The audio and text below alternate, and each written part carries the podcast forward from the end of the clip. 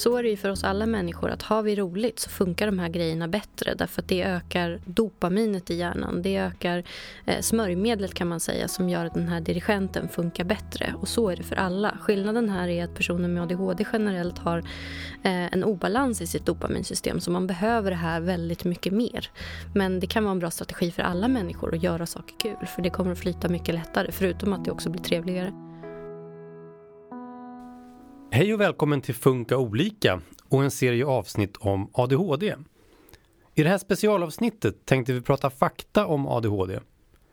Och med mig för att göra det så har jag Camilla Ekstrand som är chef för ADHD-center vid Habilitering och hälsa inom Stockholms läns landsting. Hej och välkommen! Tack så mycket. Du kan väl börja från början Camilla. Vad är egentligen ADHD? Ja, det enklaste sättet skulle vara att förklara det som att längst fram i hjärnan så sitter en funktion som jag brukar kalla för dirigenten när jag pratar med barn och ungdomar.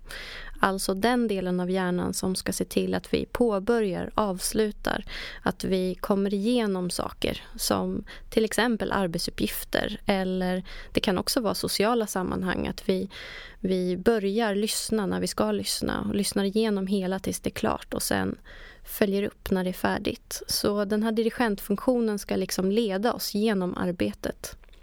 Man kan säga att den dirigentfunktionen är nedsatt vid ADHD, enkelt uttryckt. Vad står ADHD för? Ja, Attention Deficit Hyperactivity Disorder är en beteckning som används ungefär sedan 80-talet kan man säga. Och det var när man började förstå att det är koncentrationssvårigheterna som är huvudsaken kan man säga. Det är gemensamt för alla personer som får en ADHD-diagnos är att koncentrationen blir ett problem. Framförallt i situationer där det är tråkigt. Okej, ibland hör man ju också beteckningen ADD. Vad skiljer det från ADHD? Det finns olika former av ADHD. Eh, man kan ha olika svårt att koncentrera sig, man kan ha olika svårt att stoppa sig när man får en impuls till exempel. Och eh, den här undergruppen ADD, det handlar om att man mest har svårt med koncentrationen. Inte så mycket med att stoppa sig till exempel och inte så mycket med energinivån. Så om man får en diagnos så får man också specificerat vilken undergrupp man tillhör. Och ADD är en av de undergrupperna som står för ungefär 25 procent av alla som får en diagnos. Hur vanligt är ADHD? Forskningen visar att ungefär mellan 3 till 6 procent av barn i skolåldern eh, uppfyller diagnoskriterierna. Så det är en ganska stor grupp. Så man kan säga att en till två personer per klass när vi pratar om skolbarn. När vi pratar om, om eh, unga vuxna och vuxna så är det färre. Det är ungefär 2% som uppfyller diagnoskriterierna för ADHD. Och ser det ungefär likadant ut i världen så att säga? Ja, man har forskat i många olika delar av världen och sett att siffrorna ser väldigt lika ut oberoende av vad man går in och forskar. Och då gör man så att man, man tittar på en stor grupp i en viss ålder och så gör man tester för att se hur funkar det med koncentrationen, hur funkar det med planering och organisering.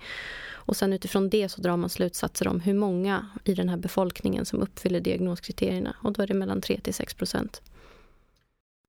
En vanlig myt kring ADHD är ju att det är någonting som är relativt nytt och att det inte fanns förr i tiden. Stämmer det? De här symptomen och problemområdena kan man säga har funnits beskrivna ända bak i läkarjournaler till 1700-talet.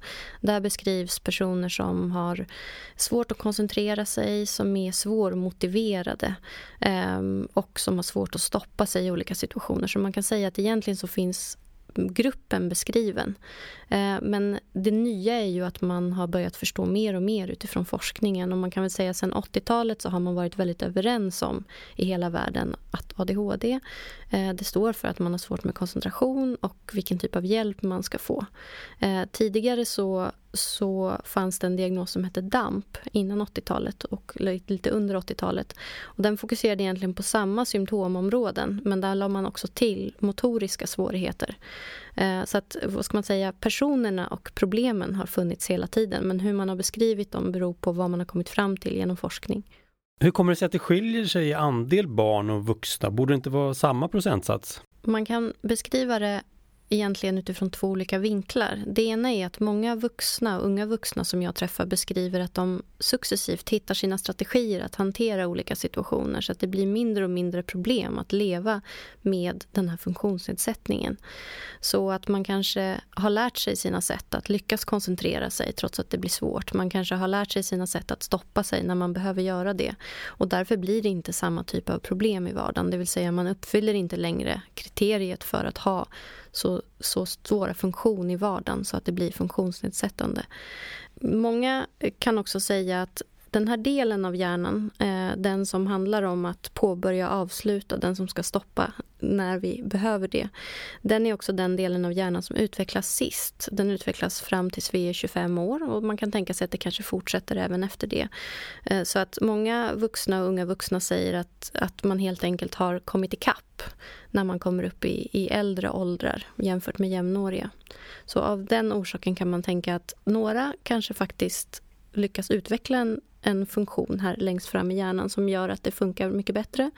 Eh, och vissa andra hittar sina strategier så att det funkar bättre. Men en fråga där, är det alltid så att man har det från födseln? Det är inte så att man kan få det som vuxen? ADHD är ju ingenting som man utvecklar efterhand utan tanken är ju när man ställer en diagnos att man behöver gå tillbaka och titta på hur var det i barndomen, hur var det till exempel i förskoleåldern och sen när man började skolan att man ska kunna hitta symptomen från tidigt, alltså från 12 års ålder eh, och framåt så ska det ha varit ett en funktionsnedsättning men man kan även se samma symptom sen tidigare. Eh, så det är inte någonting som kommer senare. Det som många säger däremot är ju att ju högre krav som ställs på en utifrån till exempel att tonåringar behöver ta väldigt mycket ansvar själva desto mer syns det att man har problem inom de här områdena. För att man kanske inte får precis den hjälp som man faktiskt behöver. Camilla, har du något tips till omgivningen hur man kan tänka för att inte missa någon? För mig har det hjälpt att tänka utifrån vad är ADHD? Jo, om man tänker sig att det är den här funktionen att, att planera, organisera, starta, avsluta eh, så blir det också lättare att tänka vilka situationer är det som kräver det av oss i vardagen. Eh, många situationer som handlar om rutiner till exempel som vi ju faktiskt gör otroligt många timmar av våra dagar om man tänker på det är ju väldigt svårt för personer med ADHD oavsett om det är killar eller tjejer. Och att om man börjar titta på hur till exempel övergången mellan olika aktiviteter ser ut så kan man ganska lätt se att oavsett ålder på ett barn eller en tonåring eller en vuxen så kan man se att det blir problem när man ska påbörja eller avsluta en aktivitet. Speciellt om man ska påbörja någonting som är tråkigt och avsluta någonting som är roligt. Att det är lite där nyckeln har funnits för mig, att försöka titta på vad är det som blir svårt och försöka förstå funktionen av det. Varför blir det svårt precis i just den här situationen? För vad man gör när man har svårt att koncentrera sig, det kan ju vara jätteolika. Man kan till exempel störa andra för att man inte kan koncentrera sig själv. Eller man kan sitta drömmande och titta ut genom fönstret. Det är väldigt olika. Men situationerna ser oftast väldigt likadana ut i att man helt enkelt inte blir klar med det man ska göra. Man hamnar efter, man fastnar i olika saker. Eh, man har svårt att passa tider till exempel. Och det är kärnsymptom. Inte just det här med tiden, det är inget kärnsymptom. Men det andra, att ha svårt att komma igång, att ha svårt att avsluta. Det tittar jag oftast efter. Och då ser man att det inte är så himla olika om det är en kille eller en tjej vi tittar på. Men finns det någon skillnad i hur det är att ha ADHD som barn jämfört med att ha det som vuxen? Många av dem som jag träffar säger att egentligen är det ganska likt. Skillnaden är bara att jag har hittat mina strategier. Och att det också är så att ju äldre man blir desto mer krav ställs det på en. Man ska klara de här övergångarna mellan olika aktiviteter själv. Det är ingen annan som kommer stå och tjata på mig. Men det är också en positiv skillnad som är att ju äldre vi blir desto mer får vi välja själva våra sammanhang. Och eftersom hjärnan fungerar så att vi oftast är mycket mer pigga, alerta, igång och duktigare på att påbörja och avsluta när vi har roligt så blir det också lättare om man får välja sitt eget jobb till exempel. Det blir också lättare om jag har någonting roligt att se fram emot på morgonen till exempel. Och när man är yngre så måste man helt enkelt gå i skolan, man måste göra precis som alla andra. Ju äldre man blir desto mer får man välja vad det är man vill göra och då kommer också hjärnans dirigent att vakna till.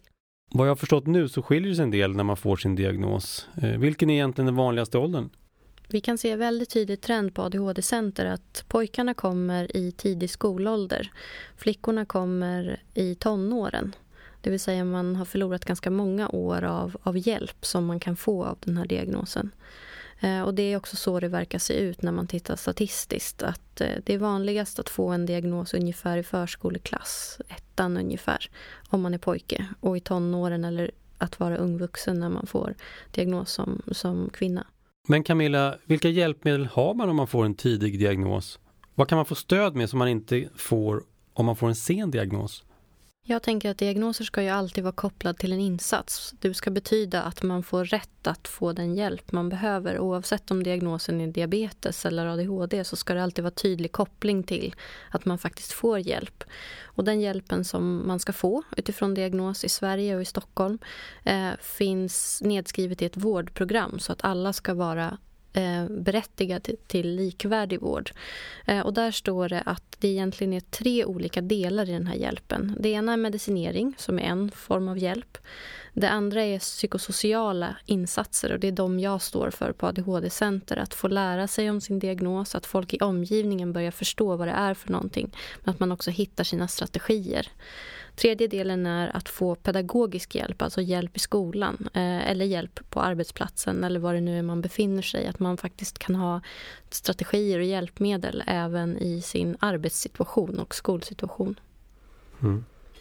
För jag tänker att den här förståelsen, att den är lite grunden. Att förstår vi vad ADHD är, framförallt vad ADHD är för just den här individen. I vilka situationer blir det svårt, men också vilka situationer är det lätt. Så kan man också mer komma på vilken typ av hjälp man behöver. För troligtvis behöver inte alla exakt samma hjälp, utan vi har lite ledtrådar i att om det är den här dirigentfunktionen som, som man har svårt med, om man har svårt att påbörja och avsluta saker, då kommer det finnas vissa situationer som är extra svåra. Eh, de kanske är gemensamma men vad som kommer att hjälpa en kanske kan vara ganska olika. Och forskningen säger att det finns vissa strategier, vissa hjälpmedel som verkar hjälpa de allra flesta men de måste anpassas utifrån individen. Och också utifrån att eftersom ADHD har väldigt mycket att göra med att det är svårt att koncentrera sig när det är tråkigt, det vill säga mycket, mycket enklare när det är roligt, så kommer en av strategierna också att vara hur kan vi göra olika situationer roligare så att det går lättare att klara dem. Det kommer ju vara väldigt olika för individen. För att om man ska göra någonting kul för mig så kan man göra det med musik till exempel. Då vaknar min dirigent till. Men för någon annan skulle det vara något helt annat. Så är det ju för oss alla människor att har vi roligt så funkar de här grejerna bättre därför att det ökar dopaminet i hjärnan. Det ökar eh, smörjmedlet kan man säga som gör att den här dirigenten funkar bättre. Och så är det för alla. Skillnaden här är att personer med ADHD generellt har eh, en obalans i sitt dopaminsystem så man behöver det här väldigt mycket mer. Men det kan vara en bra strategi för alla människor att göra saker kul för det kommer att flyta mycket lättare förutom att det också blir trevligare. Jag tänkte på en sak. Du Camilla är ju ute och föreläser mycket om ADHD.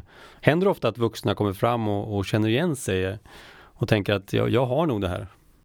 Några gånger varje dag skulle jag säga att det kommer fram vuxna personer till mig. Antingen föräldrar till barn som har fått en diagnos eller skolpersonal om det är de jag föreläser för eller andra som frågar lite försiktigt var får man en utredning? Är det värt att få en utredning även om man är vuxen? Vilken typ av hjälp kan man få?